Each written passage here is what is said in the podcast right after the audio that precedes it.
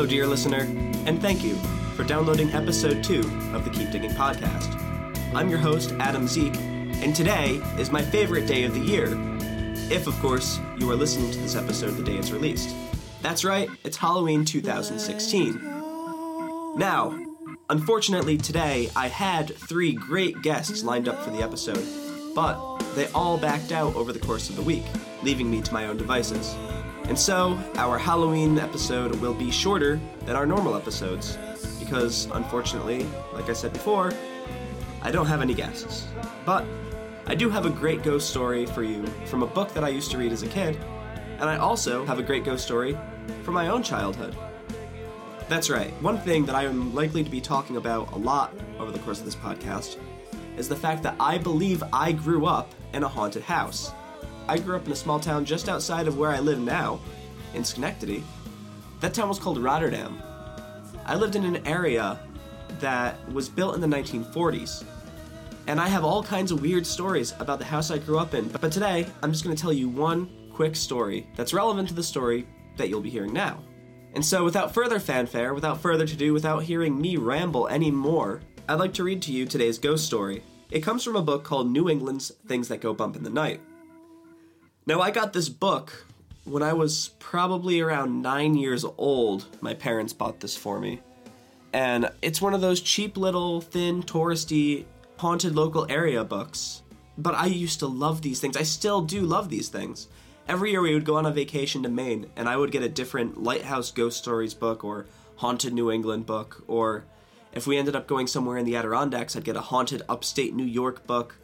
So a lot of the stories I read on this podcast are going to be coming from these cheap little books that I love because the stories are so obscure and out there. And this one used to really freak me out. Most of these stories would give would send a chill down my spine and then I'd forget about them. But this one, because it reminded me of the experiences that I was having in my own home, felt way too real.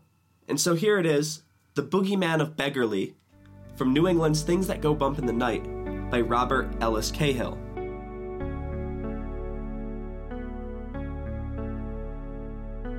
The first person to petition an American court to change the name of something, namely a village, was Roger Conant, the founder of Gloucester, Salem, and Beverly, Massachusetts. And two years later, in 1629, they were evicted from Salem by Governor Endicott, the Puritan leader.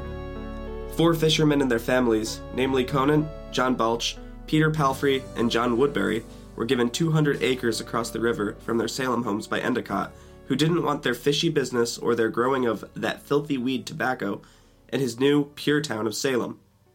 Conant's new settlement was called Beverly, but the Salem Puritans across the river called it Beggarly.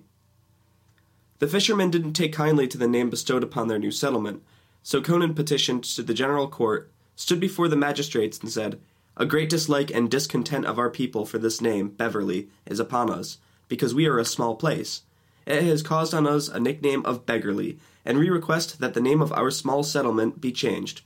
Conant's request was denied. The name Beverly and the nickname Beggarly have remained to this day. The nickname is usually not used by Salemites except during the annual Thanksgiving football rivalry, when the Beverly Panthers take on the Salem Witches. Throughout the centuries, notoriety visited Salem, especially in the 17th century, as the center for witch hysteria. And in the 18th, although Beverly became the birthplace of the American Navy, Salem stole Beverly's thunder by producing the greatest fleet of privateersmen and the most successful bevy of legal pirates in America. Even today, in fame and popularity, Salem far exceeds neighbor Beverly, and Beverly must be content to live in the shadow of the witch city. Like Salem, however, Beggarly has its fair share of witches, ghosts, goblins, and things that go bump in the night. Probably the most underrated beastly character of the dark underworld is the Boogeyman, a deliciously chilling fellow from our childhood days. But fear not, he is alive and well in Beggarly, and was recently encountered by a good friend of mine. Steve Barsanti, now a young, handsome veterinarian, moved to Beverly from Lynnfield as a teenager. He, with his parents, two brothers, and a sister, moved into a 32 room mansion on Woodbury Street, overlooking Beverly Harbor. The street coincidentally was named for one of the four founders of the town, John Woodbury. The house had been built around the turn of the century for the Czechoslovakian ambassador. Beggarly lost its poor hand me down image in the 1800s when it became a popular summer resort for America's rich and powerful. The house had been unoccupied for a number of years before my father purchased it in 1965, said Steve. And I remember the real estate lady telling us that the large ornate living room on the first floor had been used many times to wake corpses of past residents who had died in the house. The spacious, shadowy kitchen with three pantries was, at first, my mother's favorite room. But soon, she confided to me and my older brother, she constantly felt the presence of someone unseen in the kitchen. My brother and I felt it too, like someone was watching us. I often found myself staring into one of the three pantries expecting to see someone appear, and a hollow feeling enveloped me whenever I entered the kitchen. There were times in the evening when I wanted a snack from the kitchen, but I would have to walk down a narrow black stairway to get there. Not only was I always reluctant to do so, but my dog absolutely refused to take the stairway that led from my third floor bedroom to the kitchen. If I decided to brave the stairway alone, she would sit at the head of the stairs, her head bent to watch me tiptoe around the corner, and she would go and wait until I returned. Almost every morning since the day they moved in, Mr. Barsanti found the kitchen door that led to the backyard open. He would scold the children, but all four strongly denied leaving the door open. Steve's mother insisted that burglars were coming in at night, disrupting the pantries, which she found in disarray almost every morning, and moving the kitchen table, which she discovered in a different part of the kitchen, almost every morning as well. Frightened, the Barsantis had new locks made for all the downstairs doors, including the kitchen leading to the outside, which Mr. Barsanti had double locked on the inside and outside. My father figured that, if he locked the doors himself at night before he went to bed, explained Steve, these strange occurrences would stop. But they didn't. They, in fact, seemed to increase, baffling my mother, frustrating my father, and I have to admit, titillating my brother, sisters, and I. I do have to admit, however, that finding a double locked kitchen door open in the morning did send shivers up and down my spine. And whenever I felt obliged to enter the kitchen at night, alone, I moved along about my business as quickly as possible, never looking left or right into one of those pantries, always feeling that someone was at my heels ready to pounce on me. Two years after they moved in, Mrs. Barsanti and Steve had a strange, disturbing experience when they were alone in the house one rainy afternoon. She was in the front hall at the foot of a 32 foot high spiral staircase that led to the second and third floors. It was a beautiful, wide flowing stairway carpeted in royal red with white wood paneling and an open view to all floors, including the doors of all the rooms on the upper floors. Mrs. Barsanti saw someone enter her husband's office at the second floor. Thinking it was Steve, she shouted, Steve, stay out of your father's office.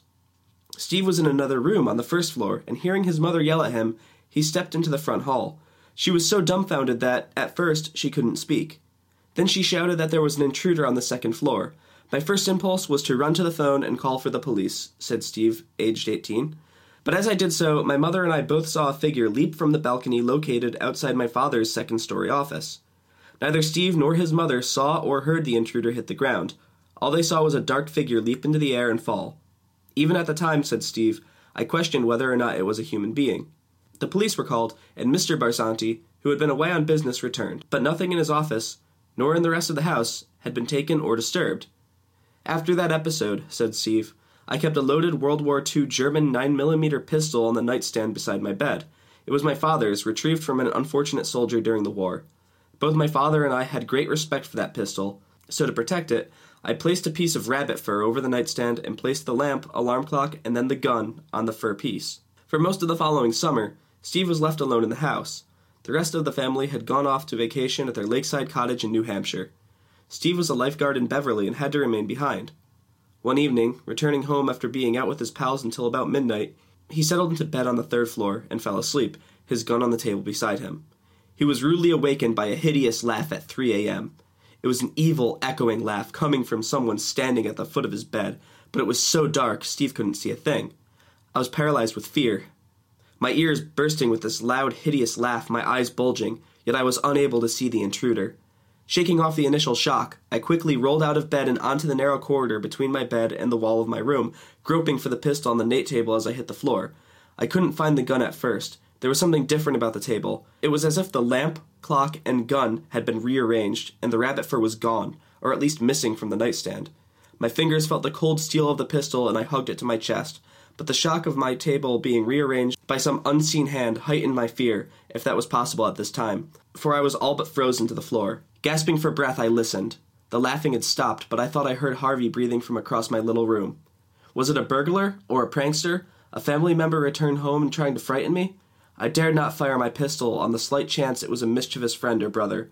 I laid on the floor for a full fifteen minutes, yet it seemed like an eternity. I tried to locate and distinguish every sound I heard from the creaking old house. I concluded that it had to be a brazen intruder who knew enough not to move, waiting patiently for me to make the first move so he could perhaps frighten me into a corner. Steve finally built up enough courage to shout at the interloper. I've got a loaded gun, he said, and I'm not afraid to use it. He waited for a response, thinking if the man would either attempt to escape or come rushing at him. Neither happened. There was no response, no noise. Whoever you are, identify yourself or leave this house immediately. I will not harm you or try to stop you. Steve waited again for a response, but there was none. Feeling cramped and vulnerable, Steve moved to a sitting position on the floor beside the bed, keeping the gun pointed in front of him, fingers of both hands on the trigger. I am crazy on living, Steve shouted, almost hysterically at the time. Any further attempt to frighten me or approach me will be met with a burst from my semi automatic 9mm pistol. Listening to his own heavy breathing, minutes passed. I finally decided, said Steve, that the only reasonable course of action was for me to leave the house, but it took me a while to decide whether I would take the front stairway, which was open to all those doors that people could pop out of, or the narrow, winding back stairway that led to the kitchen. When I decided, I yelled out my plan to the intruder. I am going to leave the house by the back stairway. If you interfere, you will be met with a pitiless burst from my semi automatic 9mm pistol. If you think I will encounter you on my way, you should speak up now. Steve listened, but there was no response. Slowly, and as quietly as possible, he lifted himself from the floor, with one hand probing the darkness before him, and the other ready to squeeze the trigger of the pistol. He moved slowly forward in a crouched position. Tiptoeing from the bed to the bureau, he found the keys to the kitchen door and his car, stuffed them into the elastic band of his jockey underwear, and moved on towards the back stairway. I had to pass the bathroom and two bedrooms before I came to the light switch that illuminated the back staircase, but by the time I got to the second floor, the light I turned on was obscured, so I grabbed for the light chain on the second floor landing, there was a bright flash, and then the bulb frizzled out. Now I knew I was dealing with more than a human intruder. I dashed down the stairs, my body and spirit flooded with panic. Landing with a thud in the kitchen, I would have to pass the three pantries, where knives and other chopping weapons were stored, and then would have to put down the gun to properly set the keys in the locks to open the back door. I have never felt such fear and suffocation. Instead of the intruder trapping me, I had trapped myself. Steve tiptoed across the creaking kitchen floor, chills creeping down his spine as he passed the three seemingly possessed pantries. He easily slipped one lock, then fumbling with the keys, his hands shaking terribly, he managed to unlock the back door. I went bounding out into the night, sucking in deep gulps of fresh air.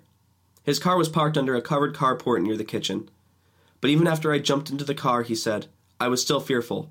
As I backed out of the driveway, I thought I might be attacked from the bushes. Now Steve was driving the back roads of Beverly, a loaded pistol on the front seat beside him, dressed in only white jockey shorts. He kept driving from road to road until night turned to dawn. Realizing that heavy morning commuter traffic would soon commence and that his neighbors would soon be up and around, Steve had to return home. He had no choice, if for nothing more than to put on some clothes. He drove back to the house, slowly up the driveway, examining all the windows from the old house, looking for a light or a strange face. I felt like someone was watching me all this time. I parked as close as I could to the kitchen door, and grabbing the gun, I ran back into the house. I found the kitchen door wide open. I, of course, had left it open. Once inside the kitchen, I slowly scanned the room looking for the intruder. Then I noticed, placed on the kitchen table, folded like a fancy napkin, was the rabbit fur that had been on my bedroom nightstand. I had certainly not brought it into the kitchen, and the only time I had noticed it gone from my nightstand was when I was groping for the gun while the intruder laughed at me. Steve left the house immediately, closing and locking the kitchen door behind him. He grabbed an old pair of paint pants from the garage and drove barefooted up to New Hampshire to join the rest of his family. From there, he went off to school in the fall. My father sold the house a few weeks later, said Steve, and since my terrifying encounter, I never returned to that house again. Some might say that I imagined the laughing man at the foot of my bed, or that it was part of a bad dream. But I didn't imagine or dream the rabbit fur folded neatly on the kitchen table. That was real. And as far as I'm concerned, so was that boogeyman.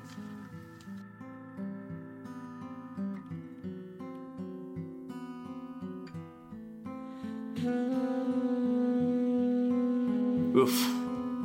That's a spooky one. Now, I said that story was relevant to me, and it's true. That story is relevant to me because I believe I grew up in a haunted house.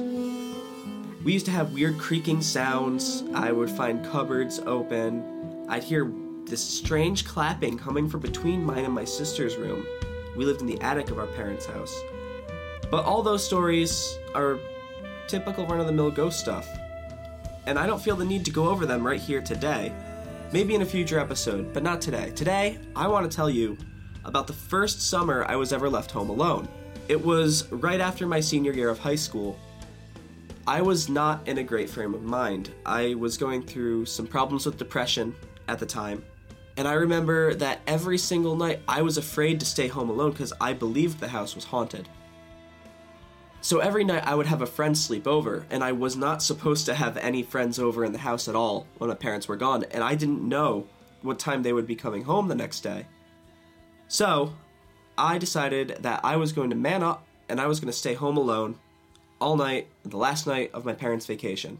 We had two dogs, both small little yappy dogs. I had to keep them in their kennels at night when I was home alone because they would freak out and destroy everything in the house and I needed to sleep. So, we had Pierre in his kennel in the back room, and we had Alvin in his kennel in the kitchen. Sound familiar? The kitchen was one of the creepier rooms in my house. Now, I remember that night at about 10:30 deciding to go to sleep. I didn't turn off any lights. I left the TV on. I put Alvin and Pierre in their kennels I said goodnight to them and I darted upstairs. I closed my door behind me. I had my TV and my bedroom light on. And I decided to finally try to get some sleep. But of course, I couldn't sleep with the TV and the light on. So I turned them both off. And I was so freaked out. Now, one of the things that would happen to me every once in a while in my haunted house was my bed would shake or I'd feel weight on my covers, and I was just waiting for that to happen. But what I found was so much worse. After I turned off the television and the light, I jumped in bed, I pulled the covers up over my head, and as soon as I was about to fall asleep, I heard a loud crash sound come from downstairs. My first thought was that I was scared for my dog. He was barking and growling, and I ran down the stairs, and his cage, his kennel, was slightly askew from where it had been before. He was backed up into the corner of the cage, teeth bared and ears pressed back, staring right in front of the refrigerator. He didn't even acknowledge me when I came in the room. And that was one of the freakier things that ever happened to me.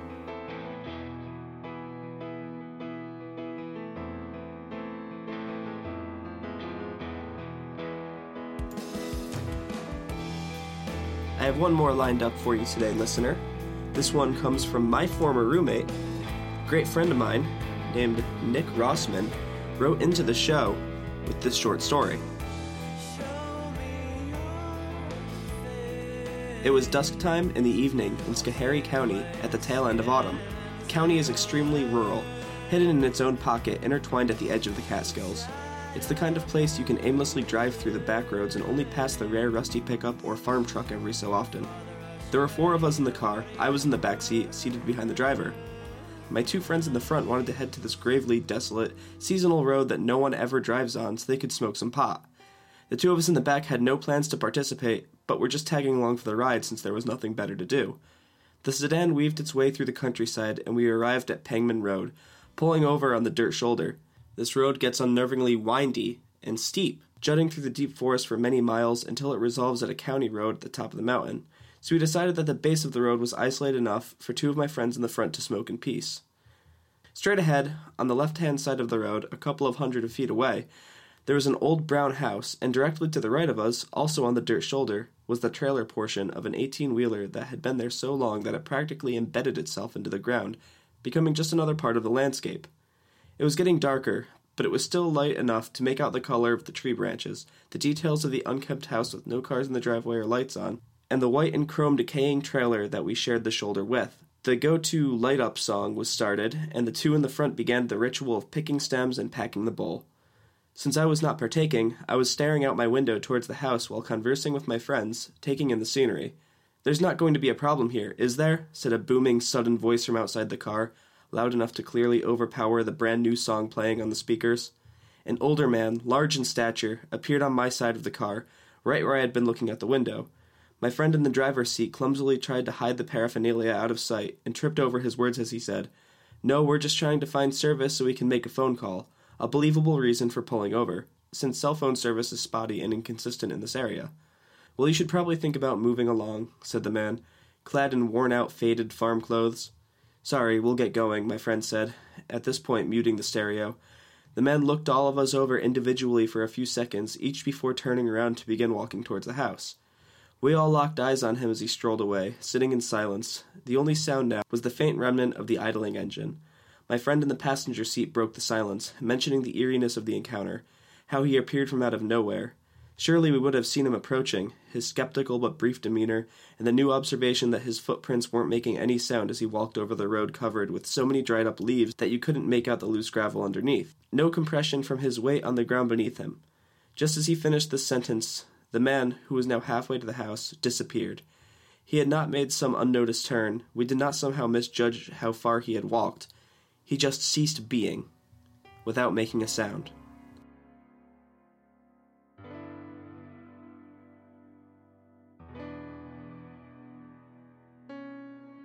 Thank you very much, Nick, for that story. Well, that's going to just about do it for episode two of the Keep Digging podcast. Thank you for being with us. Thank you for bearing with the fact that I didn't have any guests for you today. I promise later on in the week I'll have a couple of those guests that were supposed to be here today. Until then, you can now find the podcast on iTunes. If you don't mind leaving us a quick rating and review, that would be excellent because it would help more people find the show. We could get more stories for you, more guests, and we could keep pumping out content for a good long time.